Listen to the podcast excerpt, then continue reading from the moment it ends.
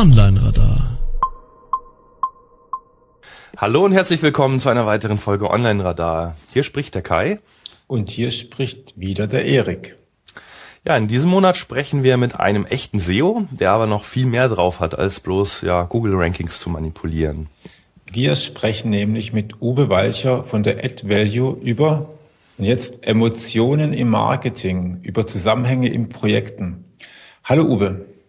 Hi, ähm, ja, du hast ja schon einiges vorweggenommen. Kai, ich bin, oder der Erik, ich bin der Uwe von AdValue und ähm, habe eigentlich früher nur Linkaufbau betrieben, so 19, äh, 2005, 2006. Bin aber inzwischen dahin gekommen, einfach ähm, viel nachhaltigere Systeme zu bauen für das Marketing und auch ähm, zu hinterfragen, warum wird überhaupt gekauft. Und da würde ich gerne ein bisschen Input liefern für die Sendung. Super, wunderbar. Da freuen wir uns drauf. Aber da kommen wir gleich dazu, weil wir müssen erst noch ein bisschen Housekeeping machen. Ähm, wir haben nämlich in der letzten Sendung haben wir mit Matthias Berndt von der Brand 16 beziehungsweise Publicis, wie ich es gelernt habe, auszusprechen, über Neuromarketing gesprochen. Und ähm, die Sendung Kai fanden wir beide schon mal ziemlich gut, oder? Ja, total. Also ich fand es persönlich sehr gut. Wie gesagt, das Thema hatten wir lange, lange, lange geplant und uns gewünscht. Und ich muss sagen, ähm, ja, heute ist jetzt äh, erst Mittwoch, der 23. Das heißt, wir nehmen auch relativ kurz nach der Veröffentlichung von der letzten Sendung auf, äh, was für uns ungewöhnlich ist, dass wir jetzt so, so, so zeitig dran sind. Ähm, und deshalb sind schon einige Kommentare eingegangen. Ich denke mal, da kommen noch mehr, aber die haben uns auch echt super gefreut. Also wir haben zum Beispiel hier der Robert, der sagt, schöne Sendung, empfand ich als eine eurer besten, hat mich äh, sogar auf die eine oder andere Idee gebracht, die ich gleich mal testen muss. Das ist natürlich super, wenn, ich, wenn wir euch ja wirklich inspirieren und, und zu ja, äh, echten umsetzbaren Ideen führen, ist natürlich klasse. Ähm, es hatte dann auch noch ein anderer Kommentierender gefragt, wie man denn, ähm, weil wir in der Sendung erwähnt hatten, dass ja natürlich nicht jeder auf Facebook ist, sondern eher so die Extrovertierten sich da tummeln und andere äh, ähm, ja soziale Netzwerke gar nicht so toll finden, wie man denn die Leute erreichen könnte und das war ganz spannend, weil dann gleich drunter einer, der äh, einen Gutscheincode gewonnen hatte. Ihr könnt ähm, oder ihr konntet quasi einen Gutscheincode für diesen IPS-Test ähm, von der Brand 16 gewinnen, wo man diesen Persönlichkeitstest machen konnte. Und ähm, der war scheinbar wirklich ein introvertierter Typ und hat selber noch so ein bisschen ja aus dem Testergebnis ähm, zitiert quasi ähm, dass introvertierte Typen quasi, dass man die erreichen kann, wenn man sich als glaubwürdige Autorität darstellt, ähm, dass diese Personen auch sehr ambitioniert sind in den Dingen, die sie bewegen, also die sich sehr intensiv damit beschäftigen, suchen nach Vorbildern, Inhalten, die sie beeindrucken, von denen sie lernen können und dass man sich quasi über eine Positionierung darüber dann eher auch an die etwas stilleren, die nicht so äh, marktschreierisch unterwegs sind, dass man die dann trotzdem erreichen kann. Das ja. finde ich ein extrem interessantes Ding. Also ich habe tatsächlich auch im Nachgang mit einigen drüber gesprochen. Ähm, erstens ist natürlich die Information, dass auf Facebook einfach nur ein Teil der Menschen überhaupt vorhanden ist, schon mal recht spannend. Mhm. Das nimmt dem einen oder anderen ähm, Social Media Berater vielleicht auch den Wind aus den Segeln. ähm, auf der anderen Seite muss man dann wirklich auch ein bisschen danach suchen, wie erreicht man denn diese, diese anderen Leute. Und ähm, da können wir, glaube ich, auch einfach mal vielleicht einen Auftakt dafür machen, das zu diskutieren und nicht immer nur auf Facebook zu stieren, sondern zu schauen, wie kriegen wir denn die anderen auch noch. Und was der, was der nicht wichtig, ich meine, ich finde ihn ja sehr wichtig, also wir machen dich jetzt hiermit auch wichtig, ähm, gesagt hat, ist, ähm, ich zitiere wörtlich, wenn ich jetzt noch sage, dass ich eure Show regelmäßig höre, könnte das im Zusammenhang mit obigem verbalem Erguss ein sehr gut verpacktes Lob für das Online-Radar ergeben. Danke dafür. Vielen, vielen Dank. Also sowas freut uns natürlich echt mega. Also ja, richtig klasse. Genau. Freuen wir uns, freuen wir uns sehr. Jetzt, ähm, sonst haben wir, glaube ich, äh, in der kurzen Zeit seit, seit der letzten Aufnahme nichts äh, als Housekeeping zu vermelden. Und ähm, dann steigen wir doch direkt mal in das Thema ein, vom Menschen zur Handlung, beziehungsweise zunächst erstmal zu Uwe Walcher. Uwe Walcher Bitte stell dich doch selber ganz kurz vor und erzähl uns auch ein bisschen, was dich so antreibt. Ja, hallo. Also, wie schon vorhin erwähnt, ich bin Uwe Walcher, Head of SEO bei der AdValue GmbH, beziehungsweise der Titel, der auf der Webseite steht, ist Head of F&E, also Forschung und Entwicklung. Und das trifft auch ganz gut, was ich so mache. Ähm, ich überlege oder schaue halt immer, wie ich Mehrwert in ein Produkt reinbringen kann oder auch mich absetzen kann mit den Produkten von einer normalen Agentur oder das, was früher gemacht wurde, nämlich einfach nur Linkbuilding auf Webseiten drauf. Und das war es dann. Ähm, genau, was treibt mich an? Es wird einfach langweilig, ständig nur Linkbuilding zu betreiben, den Links hinterher zu rennen. Macht zwar Spaß, ja, oder wenn man mal ein Pitching 7 oder 8 hat, toll. Ein Erfolgserlebnis, aber irgendwann nach Jahren lässt dann diese Motivation etwas nach und mich treibt an, einfach Arbeiten erfolgreich zu gestalten. Das heißt, ähm, dass auch mal wirklich was funktioniert. Ich habe jetzt zwar Linkbuilding gemacht für einen Webshop, leite da die Besucher drauf, aber ähm, es wird viel zu wenig gekauft. Es steht in keinem Verhältnis das, was ähm, praktisch gesteigert wurde über die Besucher, über den Besucherstrom, zu den Kosten, die dadurch entstanden sind für den Webshop. Mein, mhm. Ich will halt einfach auch zufriedene Kunden haben, ähm, jetzt nicht ständig verhandeln müssen, ja, guck doch mal hier, aber mittelfristig wird das besser werden und ähm, dauert noch ein bisschen, sondern einfach macht natürlich viel mehr Spaß, äh, mit Kunden zu arbeiten, die einfach zufrieden sind mhm. mit der Arbeit, die man leistet. Will auch mhm. zufrieden mit meiner eigenen Arbeit sein und das im Endeffekt halt auch das Optimale aus einem System herausholen. Mhm. Das sind so meine Antriebe, die ich da ja, habe. Zumal ja auch, zumal du ja auch da wahrscheinlich ein bisschen Übung hast. Also es geht ja bei Webseiten oder bei SEO ja nicht nur darum, ähm, die Kunden, die auf der Webseite sind, zufrieden zu machen, beziehungsweise sie dazu zu motivieren, ähm, etwas zu kaufen, sondern es geht ja unter anderem auch darum, ähm, mit den Web Webmastern, von denen du gerne Link hast, die auch zu überzeugen. Ne? Ich meine, da kann ja sowas auch mit reinfließen. Oder, oder wenn man SEO macht, wenn man eher so technisches SEO macht, geht es ja auch darum, den Leuten zu erklären, die in der Firma mitarbeiten, warum jetzt SEO überhaupt wichtig ist. Ne? Also gibt es ja genügend Gründe, sich damit zu beschäftigen, wie, die, wie man Menschen zur Handlung animieren kann. Habe ich das Thema dann damit auch richtig formuliert? Ja, auf jeden Fall. Also es betrifft jetzt mhm. nicht nur rein SEO, eigentlich das ganze Leben halt, ähm, aber ist natürlich sehr benutzt, äh, hilfreich für, für die Arbeit. Mhm. Genau, und das passt auch schön an eure letzte Sendung vom Neuromarketing halt dran, weil dann eben jetzt auch Prinzipien vorgestellt werden können, Methodiken, ähm, wie ich eben dieses erreiche, von Mensch zur Handlung zu kommen den Menschen zu etwas zu bewegen, was ich eben will. Kauf jetzt mein Produkt oder ähm, werde Kunde von mir oder gib mir halt einen Link oder was auch immer. Mhm. Und da möchtest du, und da hast du einige äh, Techniken kennengelernt, auch erfahren in den letzten Jahren, die du aus denen du dann schöpfst. Ist es so richtig? Ja, genau. Und zwar das Grundprinzip ist halt einfach, ähm, warum wird verkauft? Wenn man das jetzt betrachtet, Warum kaufe ich einen BMW oder einen Mercedes oder einen Audi? Ähm, das sind ja alles schöne Marken. Ähm, da wird ja eigentlich nicht mehr unterschieden. Ja, der hat jetzt zwei PS mehr oder was weiß ich, ein Knöpfchen mehr zum Regeln drin, das eine Auto, sondern es geht ja eigentlich nur noch um Emotionen. Also womit fühle ich mich verbunden?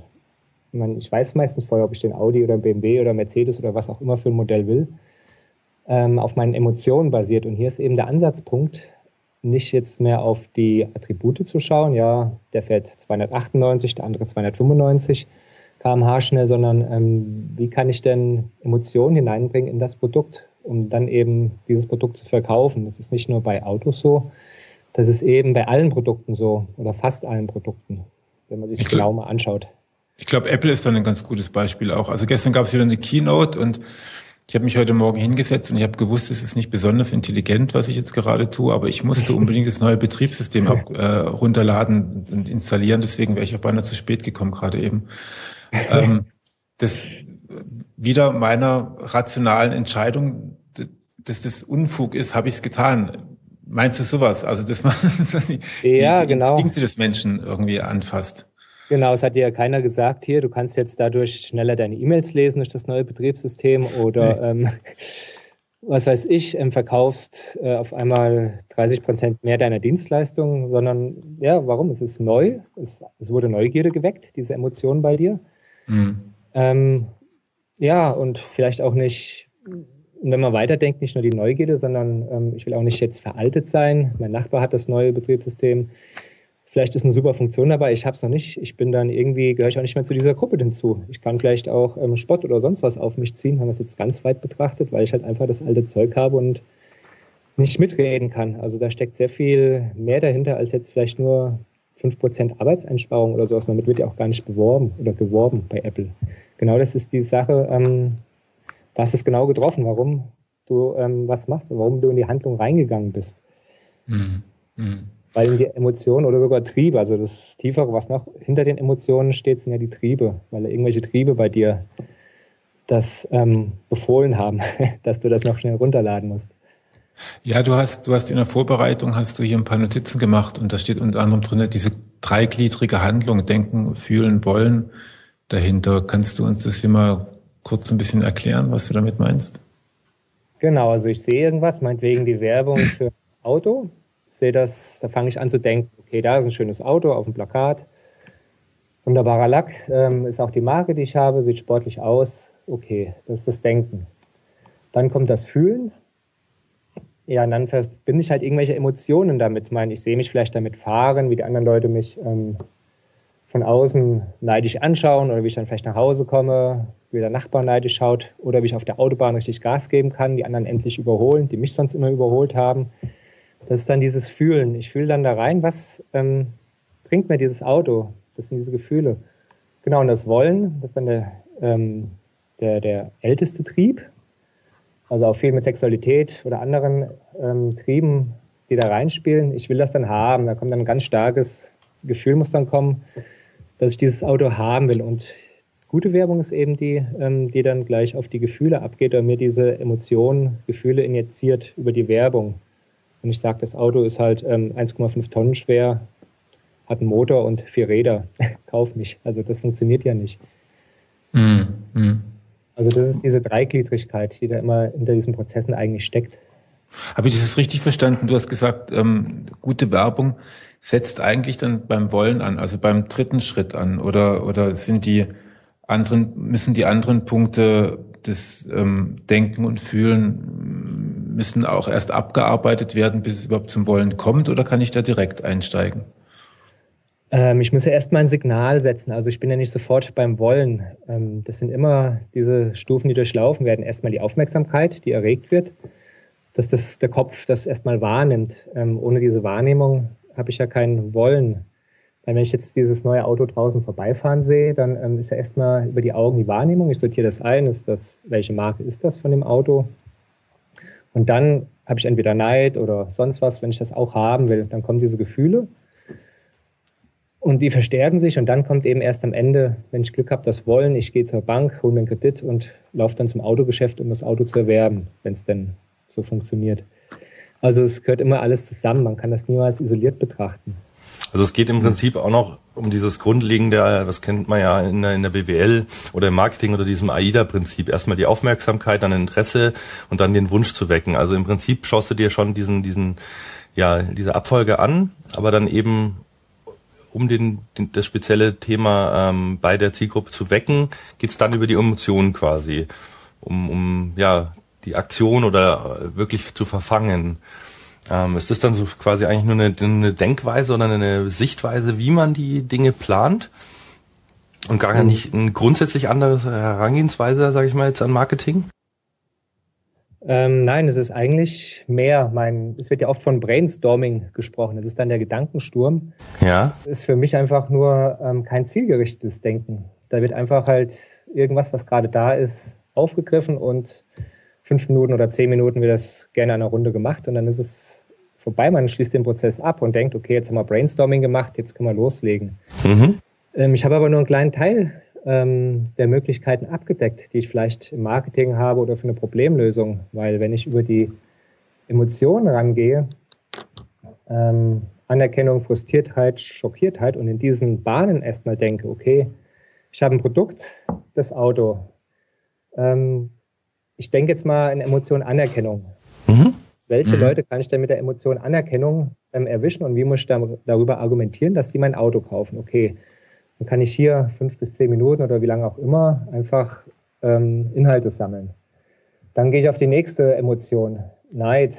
Was kann ich denn damit bewirken? Und sammle wieder über diese Emotion Neid verschiedene Gründe und ähm, Argumente, warum das mein Auto gekauft werden sollte oder auch überlegen, wenn der mit Neid auf meiner Seite aufschlägt, wie kann ich ihm dann optimal meine Inhalte darbieten. Und so gibt es eben eine Matrix, oder kann man sich eine Matrix aufbauen von ähm, sich abgrenzenden Emotionen und darüber einfach Punkt für Punkt diese Emotionen durchgehen und da ähm, ein Produkt oder ein Verkauf oder ein Problem auch mit betrachten über diese Emotionen. Und schon habe ich viel, viel mehr Punkte gefunden, an denen ich ansetzen kann oder die ich verarbeiten kann, mhm. als wenn ich jetzt einfach nur mal Brainstorming mache. Also es ist über, äh, überraschend, wie viel man da rauskitzeln kann aus einer Sache. Also du meinst, es ist praktisch so eine, so eine, ähm, so eine Methode, um sich zu sagen, jetzt, wir suchen jetzt nicht nur nach, nach ähm, kognitiven Wörtern, die jetzt dazu passen, die im Brainstorming kommen würden, sondern, sondern ich gehe jetzt wirklich an die Gefühle. Ich, ich schreibe mir jetzt mal auf, welche Gefühle ähm, hier für mein Auto oder welche Attribute für mein Auto eigentlich die richtigen sind und gehe dann in jedes Einzelne nochmal rein und überlege mir, welche, mit welchen Argumenten kann ich da äh, arbeiten. Genau, also Attribute wären ja hm. Fakten, das wäre ja der Kopf. Das kann man am Anfang hm. nehmen, aber dann die Gefühle, also Emotionen, genau für das Herz. Um das anzusprechen, das wären dann eben einfach diese Methodik. Genau, ich will jetzt eine Werbekampagne starten oder ich will vielleicht auch einfach Argumente auf meine Verkaufsseite haben für das Auto. Und da gehe ich eben einfach über die Emotionen, weil der eine kommt eben mit, ähm, will Anerkennung haben. Und mhm. deswegen will er sich das mhm. Auto kaufen, weil er sonst halt diese Anerkennung vielleicht nicht bekommt. Also kann ich die auf meiner Webseite dann auch konkret kommunizieren. Ich ähm, sage ihm hier, ja, mit diesem Auto fällt es halt überall auf. Man ist sofort ähm, ein Mann von Welt und also jetzt mal übertrieben ausgedrückt. Und dadurch habe ich dann die Anerkennung praktisch, einen Punkt von der Anerkennung abgedeckt. Aber ich kann auch mit ganz vielen anderen Emotionen das durchgehen und immer wieder neue Punkte finden. Und diese natürlich auch wieder in AB-Tests oder sonst was austesten oder halt dynamische Landingpages gestalten. genau. Mhm. Ähm, ähm, welche, welche Emotionen sind es denn da, um die es geht? Also sind manche stärker und schwächer? Also schockiert hast du vorhin genannt das ist mir vielleicht, würde ich jetzt mal gefühlsmäßig ganz emotional sagen, ist nicht das beste Gefühl, das ich anspreche, wenn ich Marketing machen möchte, oder? Das ist eine interessante, genau, interessante Frage. Ähm, ich hatte ein Beispiel, da ging es eben um finanzielle Geschichte, also Lebensversicherung meinetwegen verkaufen. Mhm welche Emotionen kann mich denn, oder wenn ich schockiert bin, was kann mich denn dazu veranlassen, dass ich meine Lebensversicherung verkaufen will? Das heißt, ich muss nicht unbedingt ähm, den, die, die Menschen schockieren auf meiner Landingpage, aber ähm, ich habe vielleicht, bin ich mit dem Auto gegen einen Baum gefahren und brauche ein neues Auto. Ich stehe noch unter Schock oder mein Haus ist abgebrannt. Also ich kann dann praktisch ähm, Ansätze finden, auch von Zielgruppen, denen ich mein Produkt anbieten kann. Also sind eigentlich zwei Geschichten. Einmal die Überzeugung auf der Seite an sich, aber auch das andere überhaupt ähm, Zielgruppen zu finden, die in Frage kommen. Und über das schockiert in dem Beispiel würde ich einfach neue Zielgruppen finden. Also auch eine Methodik. Ach so, dass das Produkt dann quasi eher die Lösung oder der Ausweg aus diesem genau. Schockzustand ist. Genau. Ah, okay. Das wollte ich sagen. ähm, also ich baue, ich, ich baue negatives, also Schockzustand ist ja schon negative Emotionen. Ich baue die auf durch ja, durch, durch irgendeinen Reiz und liefere praktisch dann die Lösung. Also es gibt im Projekt oder in, in Kommunikationstrainings gibt es auch mal diese Argumentationskette ähm, der dunklen Wolke, dass ich hergehe und ähm, die Zukunft in, also einfach dunkle Wolken aufziehen lasse, als ganz düster irgendwie erklär, äh, beschwöre und es wird ganz schlimm werden, wenn wir das und so machen, wenn wir das so machen. Und dann drehe ich einmal dann irgendwie plötzlich den, den Schalter um und sage, und ich habe die Lösung. Ich habe also die Lösung, wie wir dieser dunklen Wolke entgehen können. Hast du das in etwa so gemeint? Ähm, nein, aber ist auch ein schöner Ansatz. Also ich kann diese negativen Emotionen reinbringen und dann die Lösung zeigen. Ich habe, also mhm. das wäre jetzt wirklich auf der Webseite, wenn wir jetzt beim Verkauf bleiben, beim klassischen Webseite mit dem Auto, praktisch auf der Webseite die Argumente oder im Filmchen oder sowas das ist die eine Sache. Das ist aber einfacher mit positiven Emotionen zu machen, also ähm, Leid ausüben, Anerkennung, Spieltrieb, was weiß ich, ah, nee, das war jetzt ein Trieb, ähm, Stolz oder sonst was mit umzugehen. Das geht gut auf der Landingpage, auf der Verkaufsseite. Ähm, wenn ich jetzt diese schockiert oder schutzlos, ähm, genervt, ängstlich, diese Emotionen nehme, das sind eher Auslöser, sich überhaupt vielleicht mit meinem Produkt zu beschäftigen. Das heißt, Ach so, die Leute, du setzt es quasi voraus und sprichst die dann an, die diesen Zustand schon haben. Du rufst sie nicht erst hervor, quasi. meine, ich, ich, es geht ja darum, erstmal Zielgruppen zu finden. Wer kauft denn überhaupt mein Produkt oder wer kommt überhaupt in Frage, mein Produkt zu kaufen? Das erstmal zu segmentieren, ähm, auch die Zielgruppen. Und darüber gehe ich eben, und wenn ich jetzt überlege, ja, beim Auto ist es relativ einfach. Aber ich habe zum Beispiel ein Datenlocker, also ein Gerät, welches Werte einfach misst. Und dann ähm, ist die große Frage, wer kommt denn überhaupt alles in Frage? Leute mit Windkraftanlagen, die vielleicht da ihre Leistung messen wollen, in Drehung der Windkraftanlage und alles Mögliche. Vielleicht Schiffsbesitzer, die das, ihr Schiffchen im Hafen liegen haben, den Wind, die Wellenbewegung messen wollen, falls es zu stark wird.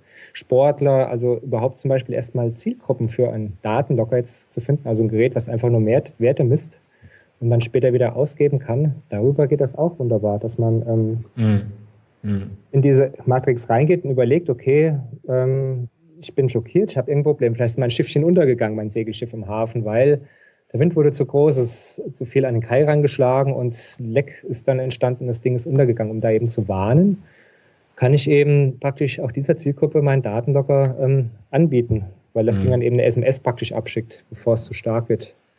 Mhm. Du also, sprichst immer von einer Matrix. Äh, ist, die, ist die irgendwie habhaft? Kann man sich die irgendwie, also wie muss ich mir die vorstellen? Ich kann die, also es sind einfach mal, das habe ich gemacht am Anfang. Ich habe einfach mal gegoogelt, wie viele Emotionen es gibt. Das sind über 120 oder 130, auf die ich gestoßen bin. Mhm. Habe die dann einfach schon mal reduziert, natürlich, weil ich nicht jede einzelne durchgehen will. Ähm, habe dann eine Gruppe von 30 oder 40 übrig behalten und habe dann einfach damit gearbeitet und daran wieder einige rausgekürzt, weil ich einfach gemerkt habe, okay, das doppelt sich jetzt in Projekten, das ist zu viel und habe jetzt mhm. ähm, eine Liste übrig behalten. Ich kann die einfach auch nochmal reinposten oder euch mitgeben dann, dass mhm. ihr die veröffentlichen könnt und weil die sich halt eigentlich bewährt haben in der Praxis. Ich meine, nicht für jedes Produkt geht jeder einzelne, aber je nachdem, welche Richtung ich gehe, ähm, kriege ich doch immer einen recht großen Pool an Ideen und auch an Argumenten darüber, ja, mhm. für meine Aktion heraus. Mhm. Was siehst du als Unterschied zwischen, weil du hast vorhin gesagt, ah, äh, Spieltrieb, das ist ja eher ein Trieb. Was ist da der Unterschied zwischen Emotion und Trieben?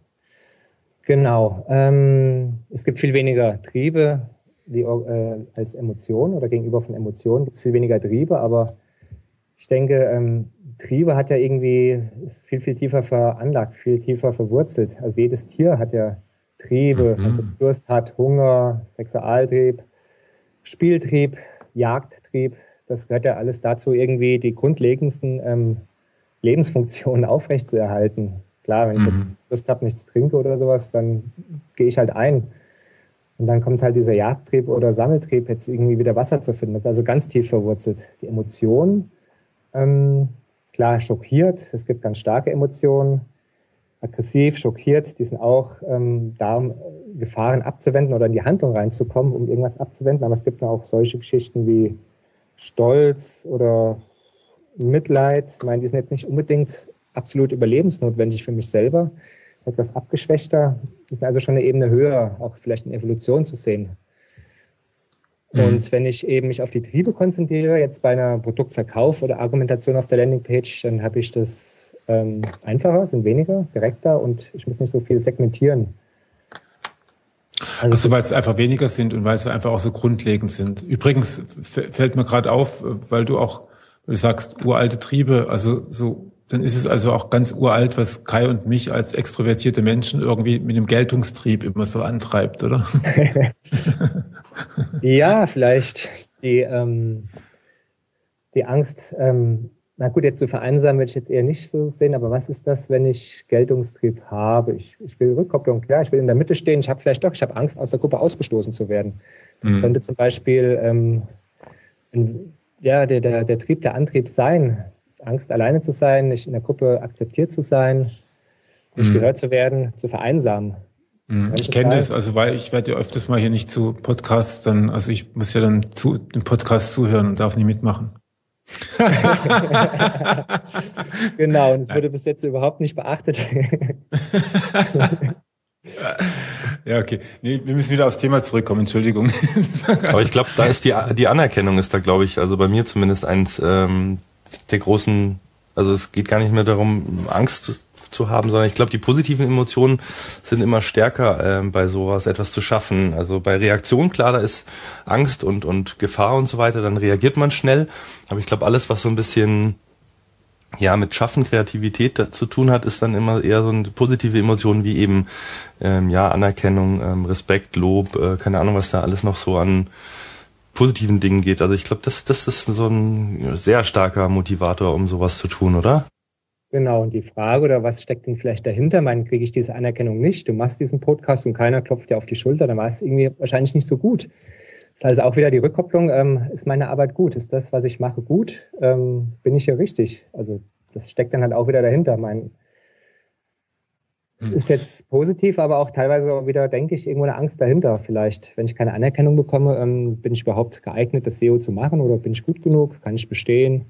Ja gut, das sind ja oft so, so äh, wie sagt man die, diese ähm, Glaubenssätze, die auch in der Psychologie viel ähm, eine Rolle spielen, diese eben Glaubenssätze, dass eben jemand denkt, ähm, ich bin nicht gut genug oder ich habe es nicht verdient äh, oder solche Dinge. Genau.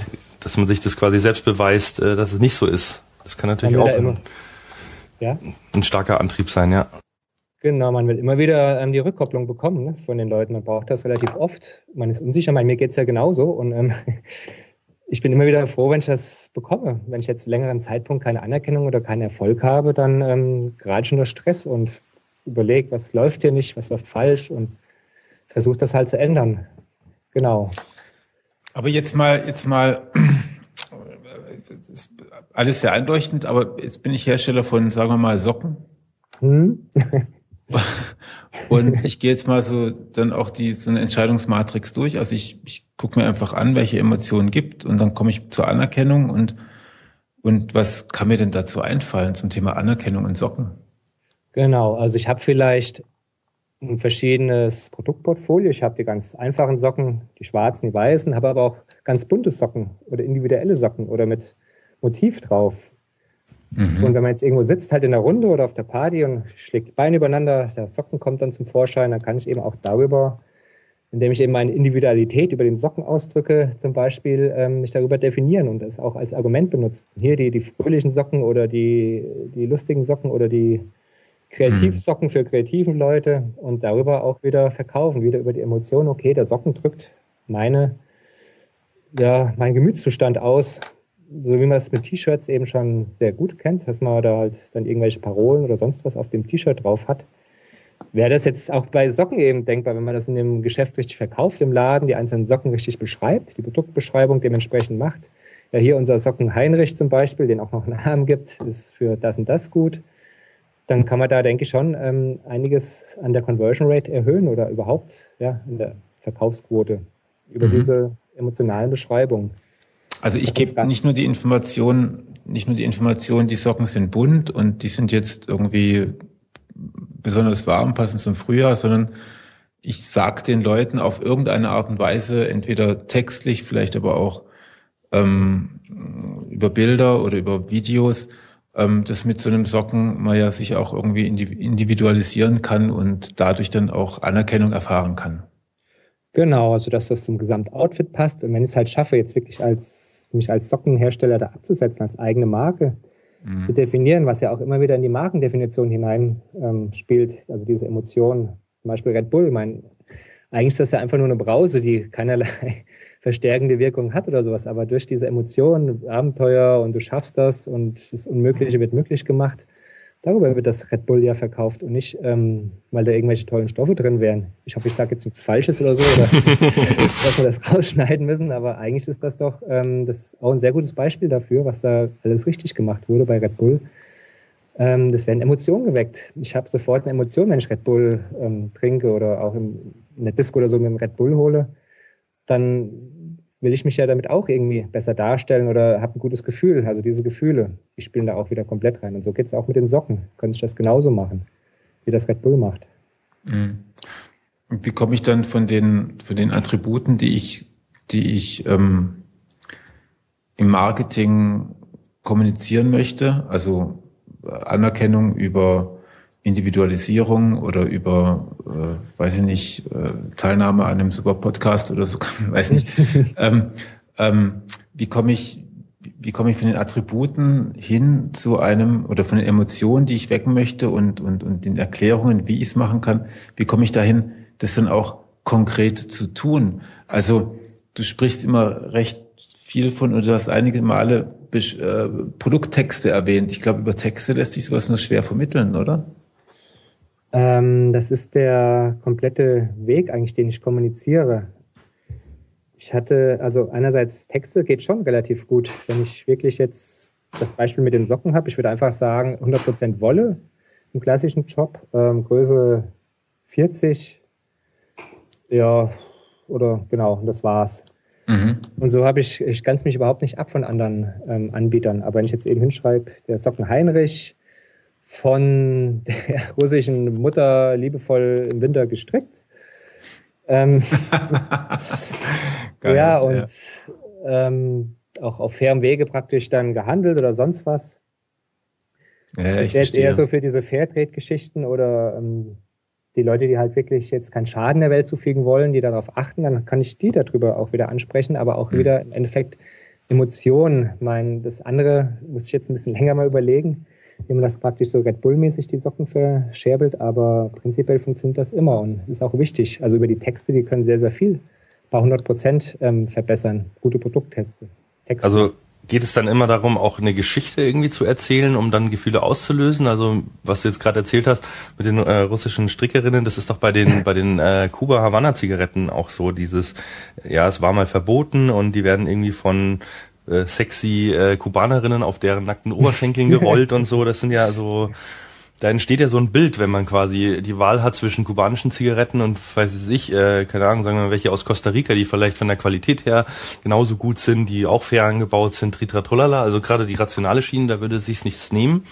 Aber gerade so dieses geheimnisvolle oder oder oder ja, ich glaube, Sex Cells sagt mir auch so schön, also solche genau. Dinge quasi noch mit reinzupacken. Ähm, ja, äh, gehst du dann quasi, also wenn wir jetzt mal so die, uns diesen Prozess anschauen, wie du da vorgehst, ist es dann wirklich so, dass du dir zu jeder Grundemotion die Frage stellst und die alle durchgehst und dann auswählst, was sind denn die stärksten oder die am besten passenden Reize oder wie ähm, hast du da irgendwie eine eigene Technik? Genau, man muss halt einfach unterscheiden, einmal zwischen der Landingpage, wenn die jetzt statisch ist, was kommuniziere ich da und zwischen meinen Zielgruppen. Ähm, wenn ich die Zielgruppen eben raussuche, wer könnte meine Zigaretten kaufen, da kann es dann auch wieder ähm, komplett über die ganzen Emotionen gehen, schockiert, ekelerregend, eifersüchtig, wenn einer vielleicht ähm, von einer billigen Zigarette einfach ekelerregt ist oder ja, da hätte jetzt noch Sapper dran gehängt oder sonst was an der Blickproduktion, dann oh. hat er einen Ekel. Und da kann man eben hier ähm, argumentieren, okay, an der kubanischen Zigarette hängt eben durch unsere hohen Qualitätsstandards und ähm, die Hitze ist der Sapper eh schon weggetrocknet. Also ist jetzt kein gutes Beispiel, aber so in dieser Richtung könnte ich eben das Ekel erregt da reinbringen ähm, als Argument. Und die Zielgruppe vielleicht auch, ähm, klar, auf die teuren Zigaretten zu gehen, eben, ähm, ja, billige Produkte stoßen dich ab. Ähm, das ist meinetwegen Aldi oder sonst was, was jetzt nicht unbedingt schlecht ist. Aldi hat keine schlechten Produkte, aber man könnte darüber so platt halt eben an die Emotionen rangehen. Die Leute, die eben sich mit guten Produkten umgeben wollen, dass es ein Ekel erzeugt, diese billigen Produkte, auch die billigen Zigaretten am Markt meinetwegen auch über ein Werbefilmchen und dann kommt die ähm, Havanna-Zigarette und dann ist alles eben wunderbar und edel und in einer tollen Holzverpackung. Damit wird ja auch unterbewusst teilweise schon gearbeitet, aber man kann es auch eben wirklich bewusst über diese Matrix herausfinden, wie ich an die Leute rankomme. Auf der Landingpage natürlich kann ich jetzt nicht alle ähm, komplett alle Emotionen abdecken, entweder ich habe das schon vorselektiert, indem ich meinetwegen ein ähm, E-Book mache oder sowas und da abfrage, welcher Zigarettentyp bist du und da wirklich schon unterteile und denen auch wirklich schon einzelne verschiedene Zigarettentypen vorzuschlagen. Dann habe ich den praktisch bei mir schon in der Datenbank drin. Wenn er dann bei mir auf die Verkaufspage aufschlägt, ähm, kann, könnte ich das natürlich individualisieren. Das ist dann die zweite Schiene. Man muss einfach auch unterscheiden, wie viel Aufwand man treibt. Und jetzt nochmal ein schönes Beispiel mit der Kuba-Zigarette oder Havanna. Klar, da einerseits rollt die, die Frau auf ihren Oberschenkel. Ich denke, ja, bin auch sexuell ein bisschen angeregt dadurch. Und andererseits, wenn man sich überlegt, man würde das Zeug, also die Blätter nach, so, nach, ähm, zum Nordpol oder sowas schicken, wo die Eskimos eben zu Hause sind. Ich hoffe, das ist der Nordpol, nicht der Südpol. Egal, da wo die Eskimos mhm. leben und die Eskimos würden das rollen. Das Zeug würde sich ja viel, viel schlechter verkaufen, wobei es eigentlich genau dieselbe Zigarre ist, halt nur von Eskimos im Iglu gerollt. Mhm. Und das sind einfach diese Bilder so. Als ja, bei einem Wodka könnte das wieder sehr gut funktionieren. Der Wodka ist irgendwie im Eis und gefiltert und äh, von Eskimos Hand abgefüllt oder so. Also man muss halt wirklich Stimmt. immer schauen, was, was zum Produkt passt. Zigarre ist Genuss. Wodka ist vielleicht so eher auch der harte Mann, der Russe oder sonst was der mit den vielen Haaren auf der Brust, der trinkt jetzt den Wodka pur aus der Flasche runter und der Eskimo, der jetzt gerade in den Wal da ausnimmt oder die Robbe ausschlachtet und daraus irgendwie äh, Alkohol gewinnt, nee, durch Gärung geht jetzt nicht, aber für einen speziellen Wodka darüber bauen oder ähm, definieren, eine besondere Marke und Geschichte auch wieder erzählt, ja, das würde dann super funktionieren.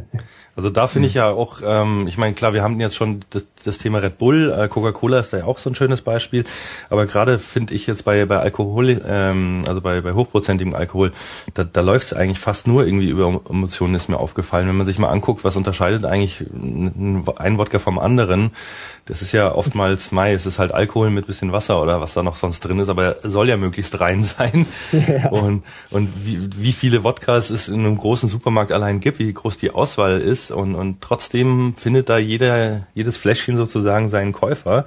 Der eine macht irgendwie auf ja, auf edel, auf hochwertige, andere besonders auf rein, andere auf irgendwie ursprünglich original russisch. ähm, also das, das finde ich schon immer sehr spannend. Ähm, da ist, ja, also es fängt fängt es dann schon auch mit der mit der ähm, Marke an sich an oder ist es äh, eher was, was man auf Produktebene lösen kann? Ähm, oder muss das immer Hand in Hand gehen? Also wenn ich jetzt sage, ich bin ein besonders ökologisches Unternehmen, dann kann ich ja nicht auf einmal ähm, ein Riesenauto mit dickem verschwenderischen Motor zu äh, verkaufen, weil das dann plötzlich auf die Emotionen, was weiß ich, äh, Stolz oder so ähm, abzielt. Also es muss ja da schon irgendwo auch glaubhaft sein, oder? Also auf jeden Fall. Das waren jetzt viele Fragen. Ich versuche es mal. ja. ähm, ich denke, es ist immer die Marke, die erstmal da mitspielt, weil wenn man sich die, das ist ein schönes Beispiel mit den verschiedenen äh, Wodka-Produkten äh, im Supermarkt. Wenn man sich einfach das teuerste anschaut, von diesen, die jetzt eigentlich von der Qualität her oder sowas nicht vergleichbar sind, dann ist das eben die Marke, die die beste Geschichte erzählt oder auch am präsentesten ist meistens. Ist aber auch bei jedem Produkt so im Supermarkt. Aber was gewinne ich denn darüber? Ich muss nicht mehr über den Preis verkaufen. Das hatte ich erst heute Morgen interessanterweise beim Kunden oder Neukunden, der hier war in der Agentur, der dann immer gemeint hat, ja, der Preiskampf, ähm, eBay und Amazon, ich will nicht unbedingt der günstigste sein. Momentan machen wir das, weil der Shop neu ist. Wir führen das gerade ein, aber wir müssen da weg. Auf Dauer geht das nicht gut. Das ist ja eigentlich völliger Blödsinn, über den Preis zu verkaufen. Ähm, man muss sich ja nur anschauen, wie das zum Beispiel die Wodka-Hersteller im Supermarkt machen oder andere. Die teuersten ähm, die produzieren das ja genauso günstig wie der günstigste. Die kosten teilweise das Dreifach oder noch mehr. Egal ob Wodka, Schokolade oder welches Produkt auch immer. Aber da wird einfach, man bezahlt die Geschichte oder die Emotion, die man damit kauft und nicht ähm, das Produkt an sich. Und wenn man auf den Preis sich herablässt, dann ist es immer ganz hart macht auch keinen Spaß ähm, zu verkaufen. Aber wenn man eben die Geschichten und über die Emotionen, die man weckt und die Zielgruppen vielleicht sogar differenziert und darauf verschiedene Kampagnen aufbaut, dann macht das richtig Freude, weil dann ist auch der Preis erstmal abgekoppelt von dem ja, durchschnittlichen Preis am Markt. Aber muss man nicht trotzdem sagen, dass, also es gibt ja auch andere, die sagen, Dinge verkaufen sich in erster Linie über den Preis und tatsächlich gibt es auch diese No-Name-Produkte bei allen großen Discountern, die verkaufen sich ja auch. Ja, mein Also ich, äh, vorbehalte ich natürlich deine Aussage, dass es weniger Spaß macht, die zu verkaufen, schätze ich mal. Na, vor allem, wenn man eine Webseite machen müsste, das ist natürlich dann wirklich, also, äh, aber, aber jetzt mal vom Spaßfaktor abgesehen, verkaufen die sich doch auch ganz prima. Schon, aber das Thema, genau, ähm, was habe ich dann heute Morgen geantwortet? Ähm, es gibt immer irgendeinen Idioten, der praktisch so billig verkauft, dass es fast nicht mehr ähm, auf Dauer tragbar ist. Das kann mhm. sein, dass der ein Vierteljahr oder sowas, wenn man jetzt Amazon betrachtet, da kann man das ja schön beobachten, ein Vierteljahr ähm, praktisch gerade mal ein Produkt, was im EK 400 Euro kostet. Und es kostet auch wirklich 400 Euro, weil das einfach keiner günstiger von den Lieferanten bekommt. Ähm, so viel kostet und dann praktisch für 410 Euro verkauft wird. Also jetzt mal plus Steuern, aber praktisch nur 10 Euro Gewinn bleiben. Eine Retour oder sowas und ähm, die Marge oder ähm, der Gewinn von 50 oder 100 Produkten ist futsch. Das geht vielleicht ein Vierteljahr gut, dann ist der weg vom Markt, ist er pleite, aber dann kommt der nächste Idiot und macht genau dasselbe Spiel, weil er da wieder eine riesen Chance sieht. Und man hat immer irgendwelche Leute da, die viel zu günstig verkaufen. Ähm, mhm. Wenn man auf Dauer bestehen will, denke ich, kann man das vielleicht mal, wenn man super Kondition hat oder irgendwie ganz tolle Lieferkette, die nur ich habe oder irgendwas rationalisiert habe, was sonst kein anderer hat, aber ansonsten so ähm, bestehen wird da sehr schwierig, vor allen Dingen, wenn ich jetzt Händler bin und ähm, auf die einfach die Einkaufspreise keinen größeren Einfluss habe und damit arbeiten muss. Mhm. Dann ist es viel, viel besser, eben ähm, da über Emotionen, über mhm. Mehrwerte mhm. oder auch Produktversprechen zu verkaufen, welches mhm. Versprechen kann ich denn mit meinem Produkt mitgeben? Und das ist im Supermarkt eben, der, warum kauft man den besten Wodka? Weil man weiß, okay, oder was hängt dahinter? Ähm, wisst ihr es? naja, ich glaube, dass viele, also ich ja, ertappe mich immer wieder dabei, dass ich einer Regel ähm, genüge. Also wenn ich in den Laden reingehe und es gibt ähnliche Produkte, die ich gerne kaufen möchte und die gibt es halt in verschiedenen Preissegmenten, kaufe ich mir niemals das teuerste, niemals das billigste, sondern e-, eher immer so, so in der, in der oberen Range, weil dann mhm. ist für mich der Preis und das Signal, da ist Qualität drinne, aber das teuerste, da würde ich ja eh nur die Marke zahlen. Okay. ich glaube, dass es bei vielen Leuten auch so ist, oder? Ich kann es auch nur für mich beantworten, weil ich halt da mich sehr viel mit beschäftige, aber ähm, ich weiß es nicht. Ich denke, wenn man jetzt eine Fete macht und so ein bisschen ähm, auf dicke Hose machen will und dann kaufen wir eben einen guten Wodka ne, oder irgendwas ja. Besonderes hat, jetzt Hochzeit oder sowas, da kaufe ich ja nicht den billigsten mhm. äh, Sektfusel, den ich bekomme, sondern dann hier, jetzt hole ich mal was Gutes raus, tschuck, stell das auf den Tisch. Mhm. Und dann verbinde ich aber auch wieder diese Marke und die Geschichte, die mir vorher äh, erzählt wurde und Emotionen, die mir eingepflanzt wurden, praktisch mit dem, das ist was Gutes. Und die Gäste nicken und ich kriege auch wieder meine Anerkennung. Mhm. Weil das Produkt mir eben auch Anerkennung mitverkauft. Wenn du das Produkt kaufst, diesen Wodka, kriegst du nicht nur den Wodka und die 40-prozentigen Besäufnis, sondern ähm, auch, du kriegst auch Anerkennung in der Gruppe dadurch. Und deswegen kauf mich und nicht das, den Wodka neben mir. Mhm. Ja, es kann ja auch ein Zeichen von Individualität sein. Also äh, Gerade bei dem Beispiel, ich kaufe halt auch äh, erstmal nicht den billigsten Wodka, weil der einfach auch Kopfweh macht, muss man sagen. ähm, aber habe dann auch schon verschiedene Sachen durchprobiert und gerade wenn es dann darum geht, äh, Freunde einzuladen und so, dann möchte man ja auch mal denen vielleicht was Besonderes zeigen oder was Besonderes bieten oder was sie noch nicht kennen. Ähm. Da hatte ich dann mal ein paar Wodka-Sorten, die ich irgendwo mal in der Bar probiert habe, die mir gut geschmeckt haben, einfach mal besorgt. Der war dann relativ teuer. Jetzt nicht eine der, der Ultraluxus, also da irgendwann gibt's dann halt auch mal bei mir eine Grenze.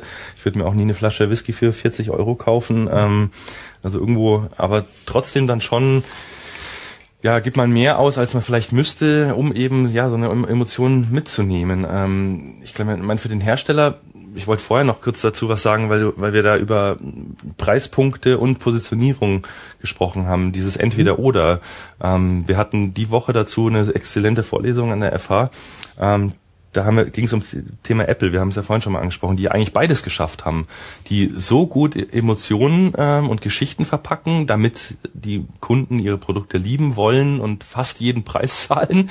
und, und trotzdem sind sie eigentlich äh, fast schon ja Preisführer jetzt in dem Sinne, ähm, dass sie extrem Prozess- und Optimierungs äh, ja, Potenzial rausholen im, im Voraus, sich große ähm, ähm, große ja, Stückzahlen zusichern lassen, um halt diesen Gewinn halt einfach auch rauszuholen. Also quasi über den, den, den suggerierten Wert oder den tatsächlichen Wert, wie auch immer, da kann, lässt sich ja drüber streiten, den, ob den Apple hat, ähm, einen hohen Preis zu erzielen, aber trotzdem dann eben auch möglichst günstig und gut zu produzieren. Und das mhm. ist ja eigentlich dann so, dass, ähm, was man auch, wenn wir wieder das übertragen würden, hieße das, ich, ich investiere viel in Forschung und Entwicklung, mache den super Wodka möglichst in, also von der Qualität tatsächlich in hohen Mengen äh, zu einer super Qualität, möglichst günstig und versuche ihm dann ja Leben und, und Sympathie einzuhauchen oder eine Geschichte, der dann äh, zu einem möglichst guten, äh, zu einer Nachfrage und zu einem guten Abverkaufspreis startet. Und das muss ja eigentlich an beiden Enden geschehen. Ähm, also wie gesagt, ich, ich stimme dem Uwe da voll zu, nur über den Preis verkaufen ähm, mhm, ist keine ja. nachhaltige Strategie. Also da sind schon genug auf die Nase gefallen. Genau, um nochmal bei dem Beispiel Apple zu bleiben, also klar, das passt, das haben die auch super gemacht, aber damals, wo jetzt Apple entstanden ist, was war denn da so dieser Punkt? Ich meine, ich ähm, kann da auch nur aus eigener leidvoller Erfahrung sprechen. Ich habe dann mal äh, in einem mittelständischen Betrieb mit 10, 15 Arbeitsplätzen Windows Support gemacht. Also musste da einfach gucken, dass die, die blöden Rechner am Laufen bleiben. Und was da teilweise alles nicht funktioniert hat, gut, ist jetzt schon 15, 20 Jahre her, die Maus ging nicht, Maustreiber, bis der wieder lief. Das hat ähm, bei Windows 95 teilweise habe ich da drei, vier Stunden dran gesessen, dass man wieder diese eine blöde Maus am Laufen hat. Wenn man sich das umrechnet, was da an Arbeitszeit verloren gegangen ist, an Lebenszeit, da wurde ich aggressiv. Wenn jetzt vielleicht der Apple-Gründer da, dass die Steve Jobs ähm, überlegt, okay, ich gehe diese Emotionen durch, was kann ich denn an den heutigen Computern verbessern? Aggressivität, okay, klar. Man sieht es ja auch teilweise in Videos, dass die Leute auf ihren Computern rumhauen, weil es halt nicht funktioniert. Es sind jetzt zwar größtenteils Programmierer, aber vielleicht auch mal so Anwender. Das heißt, es ist zu kompliziert. Und Apple hat das ja einfach einfacher gemacht, hat überlegt, wie kriege ich dieses komplizierte Produkt einfacher. Und ähm, das war ja, denke ich, auch eine der Haupt-USPs von Apple, dass sie wirklich mal andere Wege gedacht haben. Und vielleicht kam es ja, und wenn man diese Emotionsmatrix durchgeht, kommt man automatisch darauf, bei der äh, Aggression, bei der Emotion aggressiv, dass eben die äh, anderen PCs da Schrott waren. Einfach völlig menschenfremd und nicht menschenfreundlich. Sondern der Mensch muss sich an das Produkt anpassen und Apple hat so ein bisschen umgedreht, dass das Produkt, jetzt vor allem mit dem iPad, was damals rauskam, sich an den Mensch anpasst. Das erste Mal können Hausfrauen und sowas das Ding nehmen, auf den Schoß legen und benutzen überhaupt erstmal Computer um im Internet aktiv zu werden. Ja, das ist ein guter Punkt, vor allem wenn man sich jetzt die Apple-Spots in den letzten Jahren anschaut, die, die sind ja immer sehr weich, also auch in dieser, ja, diese weiche, das Licht und, und die Musik. Und dann mhm. kommt einer, oh, und beautiful designed. Und die, die reden ja so richtig, oh, die packen dich so richtig in Watte. Und vielleicht ist es wirklich ähm, genau um, um diese Frustration, so bei uns ist es eben einfach, es ist unkompliziert, ohne Frust, ohne Wut, ähm, ja, die schöne Welt sozusagen. Also das ist ja schon dann ein sehr, sehr großer Hebel. Ja, wobei das da, also da gehört, also Apple macht, glaube ich, wirklich alles richtig. Also weil, weil was die halt eben auch erkannt haben, dass die Leute, die sich zuerst diese Geräte kaufen, die lassen sich, glaube ich, nicht, die haben so eine Grundemotion gegenüber Apple, also weil sie einfach Fan sind aber ähm, denen kann man schon kommen mit irgendwie, jetzt hat das Display so und die und die Auf, ich, äh, Auflösung, ähm, der Prozessor ist mit drin und dann ist er ein bisschen schneller und das Benchmark muss irgendwie so. Also da sind ja auch wahnsinnig viele Werte, die da eine Rolle spielen und die dann durchaus auch diskutiert werden, aber nicht von den Leuten, nicht von der großen Masse, sondern von den, ich will gar nicht sagen Nerds oder Opinion-Leadern, aber halt diejenigen, die so ganz nah dran sind, die werden auch eingeladen, die werden auch besonders besonders nett behandelt und die sitzen dann halt eben bei der, ich habe das gestern wieder gesehen bei der Keynote, bei Apfelike, da saßen drei junge Menschen, ähm, die sich derartig gut ausgekannt haben, die also wirklich alle, alle Fachbegriffe so rausschießen konnten und denen du richtig angesehen hast, wie sie Fan sind. Und ähm, krieg erst mal einen Nerd dazu, dass er Fan wird. Also irgendwie ist da bei Apple tatsächlich haben die da ganz viele Emotionen angesprochen und zwar nicht nur von der großen Masse, also nicht nur die Einfachkeit spielt da eine Rolle, sondern schon auch die inneren Werte. Auf jeden Fall, meiner. Hm. Wobei, die machen es ja geschickt, dieses Retina-Display. Das ja. heißt ja eigentlich nur hochauflösend. Mehr heißt es ja nicht. Und ähm, ja, genau. Hit-Geräte haben ja auch ähm, teilweise höhere Auflösung, aber Apple nennt es Retina und auch heute jetzt wird ja gestern da diese neuen Produkte vorgestellt im Radio. Ja, und das neue Blablabla, auch das Retina-Display. Das ist ähm, eigentlich auch wieder nur eine Marke und Emotion, die dahinter steckt, aber technisch ist das, hat das eigentlich jedes Produkt, nur dass es Apple halt Retina nennt und geschützt hat und man darf es nicht. Ähm, genau, dadurch machen sie sich halt nicht mehr vergleichbar. Es wird dann eben nicht äh, mit, mit 2580 mal so und so viel Pixeln und vielleicht genau. hat irgendein IBM-Laptop vielleicht sogar noch mehr, sondern es hat Retina. Mehr genau. musst du nicht wissen. Es hat Retina. Aber das muss wirklich auch, das ist auch wirklich die Geschichte. Also man muss, man muss es erstmal hinkriegen, dass eine große, äh, zum Beispiel bei Welt.de, ne? Welt.de macht also es gibt eine Pressemitteilung, bei der der Chef auch mit auf der Bühne ist, also diese Keynote, und die wird per Live-Ticker, also per Live-Ticker bei Welt.de gepostet und denen geht echt einer ab, weil jetzt irgendwie ein Tablet ein hochauflösendes Display hat. Da, also da muss im Marketing erstmal hinkommen. ja, aber ich finde, Apple ist nochmal ein ganz eigenes Thema. Vielleicht sollten wir uns wirklich mal so einen ja, richtigen Apple-Experten holen und nur darüber sprechen. Und jemanden, ähm, der Apple überhaupt nicht mag, vielleicht. Das ja, das könnten wir auch mal machen, so mhm. pro, contra, ähm, weil ich glaube, da steckt so viel drin. Die, die, mhm. die haben in den letzten zehn Jahren so viel richtig gemacht. Das ja. war ja nicht immer so, muss man auch mal ehrlicherweise sagen. Ähm, aber lass uns doch mal wieder zurückkommen sozusagen auf, auf oh, ähm, ja. ja, Uwes ähm, Prozess und Herangehensweise. Also in den äh, ich würde da gerne auch nochmal nachhaken. Also du hattest in mhm. den Show Notes ähm, auch was von dem Johann Wolfgang von Goethe äh, Technik ähm, erwähnt und und eben also ich, ich wir haben jetzt allgemein finde ich fit, ziemlich viel darüber geredet, was man machen kann und und dass man sich mit Emotionen beschäftigen soll, aber jetzt so über die tatsächliche Systematik, äh, da würde ich gerne noch ein bisschen detaillierter drauf eingehen. Kannst du da vielleicht was noch irgendwie zu erzählen? Das fände ich jetzt mhm. sehr spannend, wo das herkommt Gerne. und also die haben ja die letzte Dreiviertelstunde einfach versucht, auch Beispiele zu finden für diese reinen Emotionen, wie ich die anwende. Ein etwas anderer Ansatz ist einfach, was schon von einem Goethe erfunden, was heißt erfunden? Ähm, ja doch, erdacht wurde, jetzt was ganz alles in die Wirksamkeiten.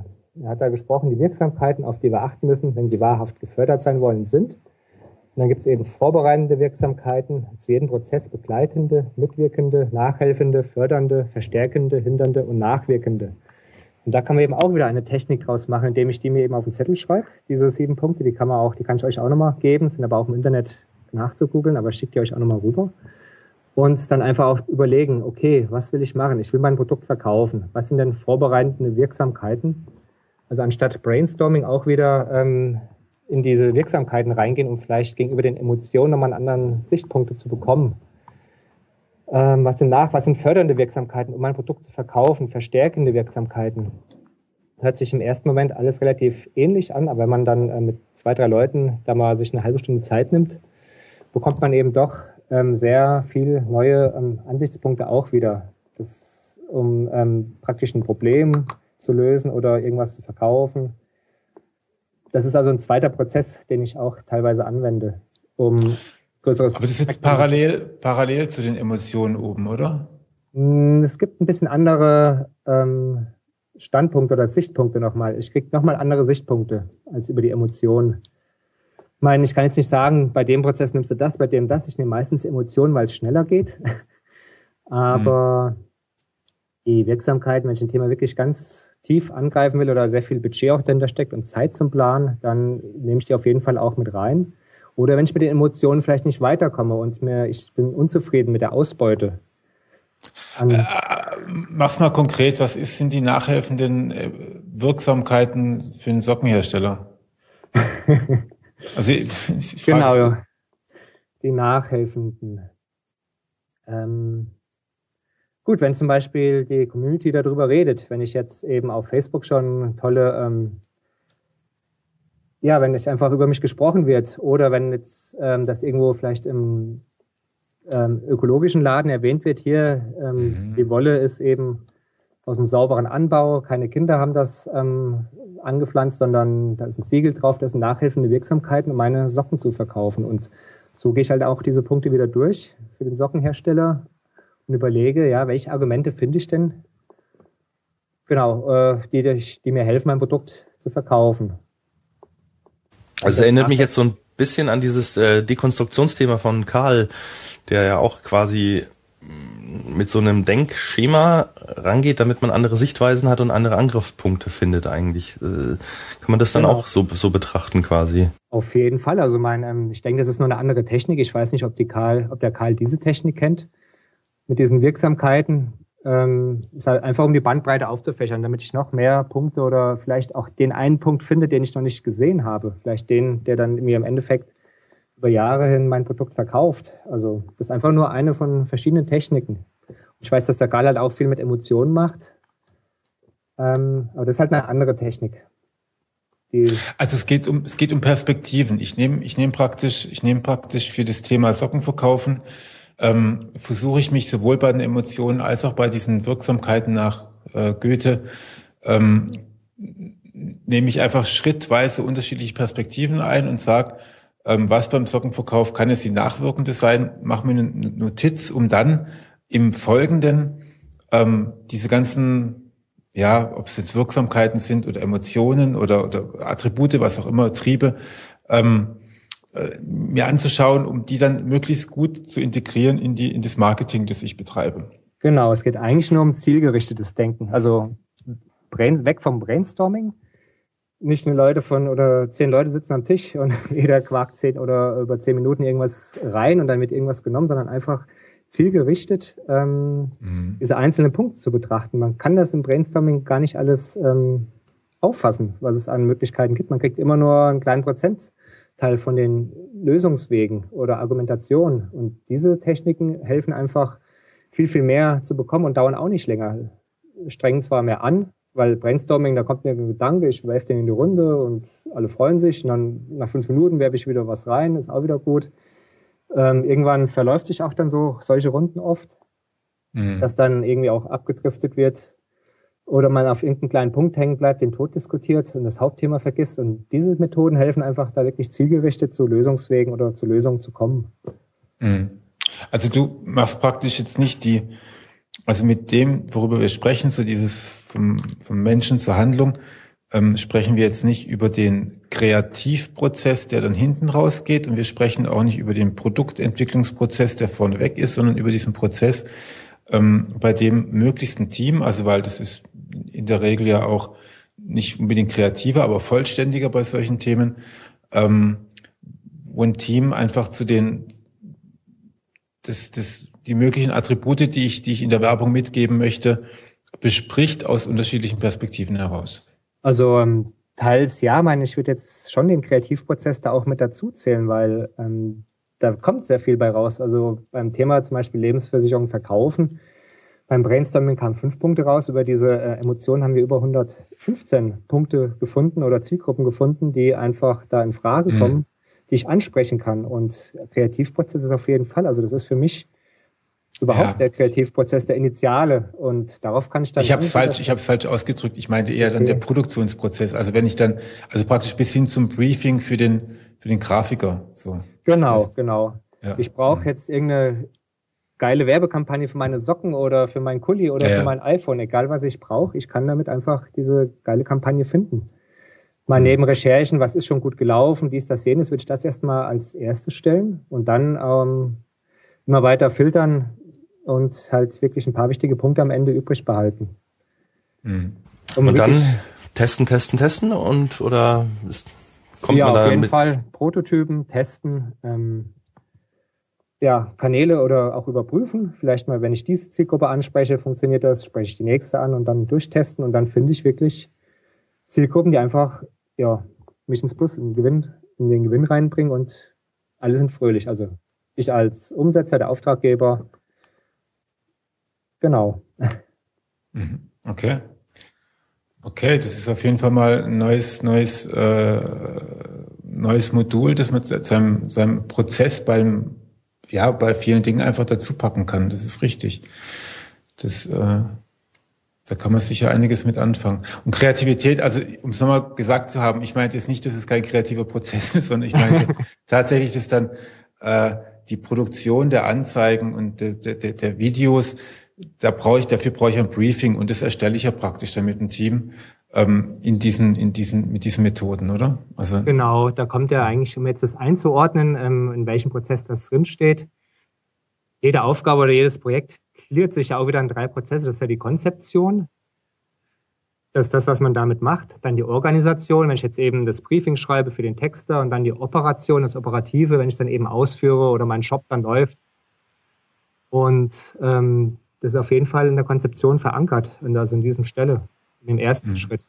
Uwe, du hast gerade eben auch schon das, den Begriff Projektplanung irgendwie ähm, angesprochen und in der Vorbereitung haben wir uns auch schon drüber unterhalten, dass es ähm, bei moderner Projektplanung durchaus auch ähm, das Thema Emotionen angesprochen werden kann. Du hattest das Stichwort Dragon Dreaming angesprochen. Ähm, kannst du uns mehr darüber erzählen? Ich bin nämlich auch gelernter Projektmanager und ich würde gern da mit dir drüber sprechen. Okay, ähm, Dragon Dreaming. Ja, was ist das? Ähm, hört sich erstmal abenteuerlich an. Das kommt von den Sean Croft, das ist ein Australier, der ähm, einerseits von den Ureinwohnern sehr viel mitbekommt oder auch da lebt oder aufgezogen wohl wurde. Andererseits aber auch sehr genial ist im Projektmanagement und überhaupt komplexe Prozesse abbilden zu können. Und daraufhin hat er äh, Dreaming entwickelt. Es geht also darum, dass man das, ähm, was, dass man den Alltag einerseits nutzen kann, was ich im Alltag so denke, wenn ich jetzt hier wach bin, eure Podcast mit euch mache und sowas, dass man das nutzt, aber auch teilweise sogar in die Traumtheorien oder in diese Geschichten mit reingeht und auch darüber ähm, Probleme lösen kann. Und für ihn hat jedes Projekt einfach nur mal so als anderes oder als Denkanreiz vier Phasen. Das ist Träumen, Planen, Handeln und Feiern. Diese Schritte, ja. Cool. Geil. Und diese Schritte, genau. Und diese Schritte sollten auch ähm, gleichmäßig, also ein Viertel träumen, ein Viertel planen, ein Viertel handeln, ein Viertel feiern angewandt werden. Hört sich jetzt sehr chaotisch an und sehr ähm, abgespaced, aber das Interessante ist, von über 300 Projekten, die er durchgeführt hat, ist bisher kein Projekt, also alle ohne Ausfall. Jedes Projekt wird zum Erfolg. Ähm, teilweise wirklich auch erst ohne Geld, muss erst Geld eingesammelt werden und diese ganzen Geschichten ähm, bis zu 40, 50 Leute koordiniert werden, um ganze teilweise Ökodörfer oder andere Geschichten zu bauen. Und es funktioniert. Da gibt's, äh, man kann ihn auch live erleben. Das wollte ich einfach nur mal als ähm, sehr moderne ähm, Projektmanagement kurz mit reinbringen oder erwähnen, dass es auch ganz, ganz andere Ansetzungspunkte gibt. Und Budgetplanung haben wir einmal zum Beispiel bei ihm gemacht. Ich war da eine Woche in so einem ähm, Fortbildungskurs. Und da ist einfach eine Gruppe von 10, 15 Menschen, begibt sich in so einem ja, Rhythmus und findet innerhalb von 10 Minuten praktisch ähm, für ein komplettes Projekt die einzelnen Budgets. Was kostet die Webseite, was kosten Baumaterialien, was ist dies, was ist das, weil jeder irgendwo Experte ist. Und darüber ähm, das relativ schnell einfach, was ihm aus dem Bauch herauskommt, einen Betrag in die Runde reinwirft. Das Lustige ist, mein, wenn ich das jetzt über Excel plane, ähm, ist ja auch alles nur Pi mal Daumen. Ich kann zwar sagen, ähm, die Kirche kostet oder das Gotteshaus kostet irgendwann mal eine Million, aber dann kommt vielleicht doch 10 oder 20 Millionen am Ende bei raus, weil ganz andere Emotionen oder ganz andere Gründe dahinter stecken, als in dem offiziellen Angebot ähm, da beschrieben wird oder auch viel zu kurz gedacht wurde. Es wird viel teurer, es dauert viel länger. Das heißt, ob ich das jetzt ausführlich über das Excel mache, in der klassischen Form oder einfach eine Runde von Experten, mich da einschwinge und ähm, die einzelnen Punkte anspreche, was kostet das? Und der, der sich zuerst meldet, der wird aufgeschrieben, wenn es nicht völlig außerhalb des Rahmens liegt. Das führt im Endeffekt zu erfolgreichen Projekten. Und dieser Prozess einfach ähm, sehr komprimiert. Und man hat einfach eine neue Methode, um sehr komprimiert komplexe Prozesse ähm, durchzuführen. Wobei bei manchen Flughafenprojekten, glaube ich, die Phase des, des äh, Träumens irgendwie ein bisschen bewertet wurde, oder? Ja, das ist das Problem jetzt aber auch bei dem Streckentraining. Ich habe das jetzt in zwei, drei Minuten runtergerasselt, aber eigentlich ja, ja, ist das wirklich, das kann man, passt aber nicht, äh, das ist eigentlich, das könnten verschiedene Sendungen sein. Er hat auch ähm, auf Englisch viele, viele Artikel oder auch Videos reingestellt, ich kann da auch nochmal was zusammenstellen und das einfach auch nochmal posten, wenn es interessiert, weil das muss man selber reinlesen, aber einfach so als Anregung oder sehr modernes Management, was funktioniert, weil viele Sachen funktionieren ja nicht. Es kommt also Wissen aus der Chaos- und Komplexitätstheorie hinein, aus der Systemtheorie ist Wissen enthalten und aus uralten Traumzeitweisheiten der Aborigines. Das spielt halt okay. alles zusammen in einem sehr modernen System. Mhm. Also das ist übrigens was Kai, das müssen wir uns echt mal vornehmen, Thema Projektmanagement, weil da gibt es wirklich ganz unterschiedliche Ansätze und ähm, da hatte ich ja auch schon mal ein Buch vorgeschlagen. Also es ist auch so zum Beispiel Planung nur auf Sicht und, und gar nicht so viele Excel-Charts machen. Da gibt es ganz viele moderne Ansätze. Da müssen wir echt mal eine Sendung zu machen. Sehr gern, ja. Dann nehmen wir das, dann nehmen wir das Dragging Dreaming auch mit rein. Also es hört sich für mich relativ spannend an. Würde ich auf jeden Fall empfehlen, ja. Und ich gebe euch auch nochmal einen Videolink Ah ja, gut, Videos. Einfach gut. mal den, den, den John Croft da ähm, einfach mal zehn Minuten, Viertelstunde darüber reden hört, damit das einfach, der kann das viel besser überbringen als ich. Aber du wendest es quasi in deiner täglichen Projektplanung äh, an? Leider nicht so viel, ähm, obwohl ich da eine Woche Workshop besucht habe. Ähm, es liegt nicht daran, dass es ähm, jetzt nichts taugt, aber ich stoße auf sehr viele Widerstände. Ähm, man wird meistens belächelt, wenn man das jetzt da, ähm, vor allem hier im SEO oder sowas Bereich oder technischen Bereich anbringt, wo viele Ingenieure unterwegs sind.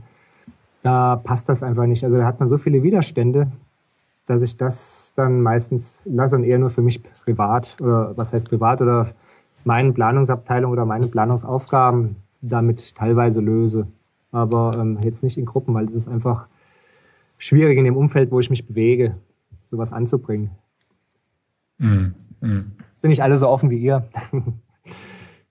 ja, das stimmt, da stößt man gerne auf Widerstände und dann sitzt halt, und da reicht's ja, wenn zwei Leute oder eine Person irgendwie in einem Meeting drinnen sitzt und sagt, was ist denn das für ein Scheiß hier? Ja. Dann ist, ist die ganze Luft draußen, gell? Das Problem ist, es ist was Neues und man muss umdenken und das kostet eben wieder Denkenergie und das ist halt immer schwierig, den Kopf, den Denkapparat erstmal in Bewegung zu bekommen. Und da ist halt schon das, die Kunst oder das Problem dann, dann, dass viele sich dagegen sträuben, weil es ist wirklich komplettes Umdenken. Und das, wie gesagt, das Gehirn will ja mal möglichst wenig Energie verbrauchen, aber da muss dann halt mal richtig Energie reingesteckt werden. Und das ist, denke ich, das Hauptproblem. Bei neuen Sachen generell. Haben wir schon immer so gemacht und wird drüber gelacht und damit brauche ich jetzt nicht anfangen, groß zu denken. Ja. Mhm. Ja, dieses Ver Verbleiben in alten, gewohnten Mustern, das ist tatsächlich ein, ein ja, sehr großes Hindernis für Innovation, Weiterentwicklung und so weiter. Von daher kann ich echt immer nur sagen, ja gut, man braucht natürlich auch Zeit, wenn man nur unter Stress ist und kaum hinterherkommt und alles abarbeitet, da hat man auch nicht die, die Energie, wie du sagst, die man braucht, um, um sich auf was Neues einzustellen. Ähm, deshalb ist es, glaube ich, auch echt wichtig, sich solche Zeiten zu planen und, und mitzunehmen und ja, rauszukommen, mal was anderes auszuprobieren. Ähm, Matt Katz hat es ja selbst vorgeschlagen. Also Seus, wenn ihr uns nicht glaubt, glaubt wenigstens Matt Katz, der macht doch auch dieses äh, 30 Tage äh, mal, wie heißt das? Ähm, hat er doch den, den TED-Vortrag drüber gehalten, TED-Talk. Ja, ja. Also 30 Tage macht er immer irgendwas Besonderes. Er schreibt was, in 30 was, Tagen ein Buch oder isst 30 Tage lang kein Fleisch oder genau oder äh, lernt einfach mal Gitarre oder einfach wirklich Dinge, die er vorher noch nie gemacht hat, ähm, weil das eben immer wieder dieses das Gehirn in diesen was Neues, in diesen Lernmodus versetzt, so ein bisschen wieder die die Kindheit zurückholt. Ähm, angeblich vergeht dadurch auch die Zeit langsamer und es kommt einem, also wenn man Neues lernt, ähm, rasen die Wochen nicht so dahin, wie das oft dann ab 25, stimmt. 30 irgendwie ist, dass es einem so vorkommt, als wären die letzten 25, drei, vier. 30. Ja, das, über, über einen größeren Zeitraum kann ich das noch nicht beurteilen. Aber, Aber man, man sagt ja, dass die Zeit immer schneller vergeht, je älter man wird und, und eine ja. Theorie sagt eben, dass es daran liegt, dass man nichts Neues mehr lernt und nichts Neues mehr äh, und ich merke das halt auch, wenn ich, wenn ich reise, ähm, bin man durch meine Freundin wirklich ähm, auf dieses ja, nicht nur an Strand und dann 14 Tage rumhängen und zum Buffet schleppen, äh, sondern halt wirklich viel verreisen, äh, rumfahren, Sachen anschauen, erkunden, ähm, auch abseits der Touri-Pfade und so weiter. Und dann kommen einem 14 Tage Urlaub viel länger vor. Man ist hinterher so voll mit neuen Eindrücken und ist vom Kopf her ganz anders erholt und frisch. Und auch wenn es dann wahnsinnig anstrengend zwischendurch sein kann, mhm. ähm, ja, das kann ich echt nur empfehlen. Also ja, ist ja auch auf Unternehmensebene muss man ja auch aufpassen, dass man, dass man Freiräume hat. Ne? Also eine extrem effiziente, ähm, äh, nicht jetzt hätte ich bei einer Gesellschaft gesagt, ein Organisation, also eine, eine extrem effiziente Organisation ist komplett unbeweglich ähm, und wird einfach nicht weiterkommen. Also ein, ein, Unternehmen, das wirklich seine Prozesse so optimiert hat, dass, dass jeder immer genau weiß, was er zu tun hat und das dann auch gerade noch so hinkriegt, die wird einfach in fünf Jahren tot sein, weil, weil sie sich nicht weiterentwickeln kann. Und da ist halt eine Organisation, wie es halt Google auch macht, ne? also dass die einen Tag in der Woche auch machen können, was sie wollen. Ich weiß gar nicht, ob das noch so ist, aber oder auf jeden Fall, dass man Freiräume hat, dass man, dass man die Möglichkeiten hat, immer neue Sachen zu entdecken. Nur so kann sich natürlich eine Organisation auch weiterentwickeln. Das ist, finde ich, sehr, sehr augenfällig. Und trotzdem wird immer alles extrem, extrem genau durchgetaktet, ähm, weil man jede Arbeitsstunde von Mitarbeitern ausnutzen möchte. Das ist halt einfach Schwachsinn. Das ist, das ist der Todesstoß für sich selber, nicht der Harakiri, sagt man da, glaube ich. Genau, da wollte ich auch nochmal ganz kurz angehen, genau, weil das vorhin mit dem Stress, ich bin so im Stress, ich kann das nicht. Warum habe ich denn diesen Stress? Warum muss ich immer nur alles abarbeiten? Ja, weil ich halt eben einfach entweder meine Prozesse nicht gut genug plane oder halt einfach auch zu wenig Zeit in die Ausbildung oder in meine Weiterbildung gesteckt habe oder auch zu denkfaul bin. Also wenn, mein, wenn man jetzt nur noch Stress hat, keinerlei Zeit für, Zeit für was anderes, sollte man sich überlegen, okay, irgendwas mache ich falsch, irgendwo muss ich effektiver oder besser werden und dann ist eben genau diese Auszeit oder das Träumen oder diese Emotionsmatrix oder was auch immer, diese bessere Planung eben sehr gut, weil dann erst dadurch gewinne ich diese äh, Freiräume. Ja, um noch genau. mehr zu machen. Das Problem ist halt, wenn man voll drinsteckt, dann erstmal rauszukommen. Aber das ist eine andere Geschichte. Ja, das muss man damit mit dem Affiliate auf Weltreise besprechen oder so, glaube ich. Genau, da gibt's dann andere Experten. Mhm, genau. Ja gut, Uwe. Spannend. Spannend, neue Einsichten. Mhm. Ähm, ich weiß es gar nicht mehr. Haben wir irgendwie ein Thema da jetzt sträflich vernachlässigt, das, wo du sagst, eigentlich, das müssen wir unbedingt noch ansprechen? Eigentlich nicht. Also mein, was ich sagen wollte, also jetzt Methodiken kurz aufzeigen in der Sendung, haben wir, denke ich, soweit sehr gut gemacht. Mhm. Ich werde noch ein bisschen ähm, diese Matrix liefern und noch ein, zwei Links. Ansonsten mhm. habe ich mich gefreut, dass ihr mich eingeladen habt ja, und dass ich da mal zu Wort gekommen bin, um vielleicht mal einen oder anderen Anreiz oder Denkanreiz zu geben, meinen Kollegen aus der SEO-Branche.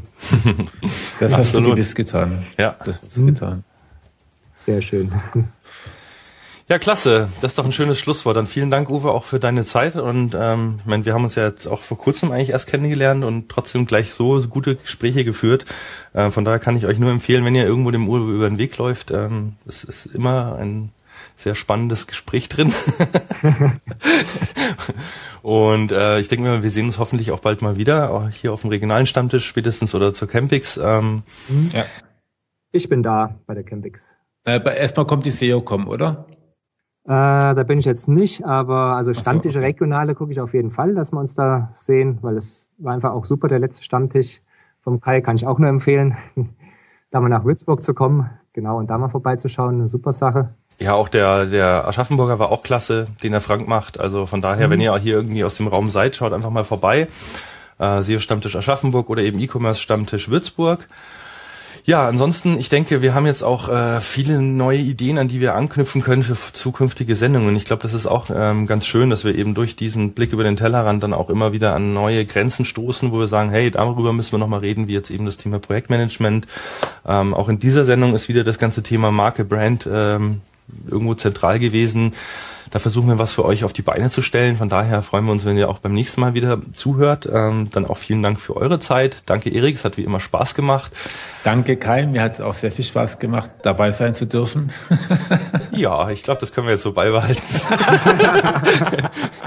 Hast du deine Probezeit bestanden? wir haben uns ja letztes, letztes Mal einen kleinen Scherz erlaubt, oder ich mir. okay. Von daher, ja, vielen Dank und äh, bis zum nächsten Mal. Und tschüss. Bis Macht's dann. gut. Ciao. Tschüss.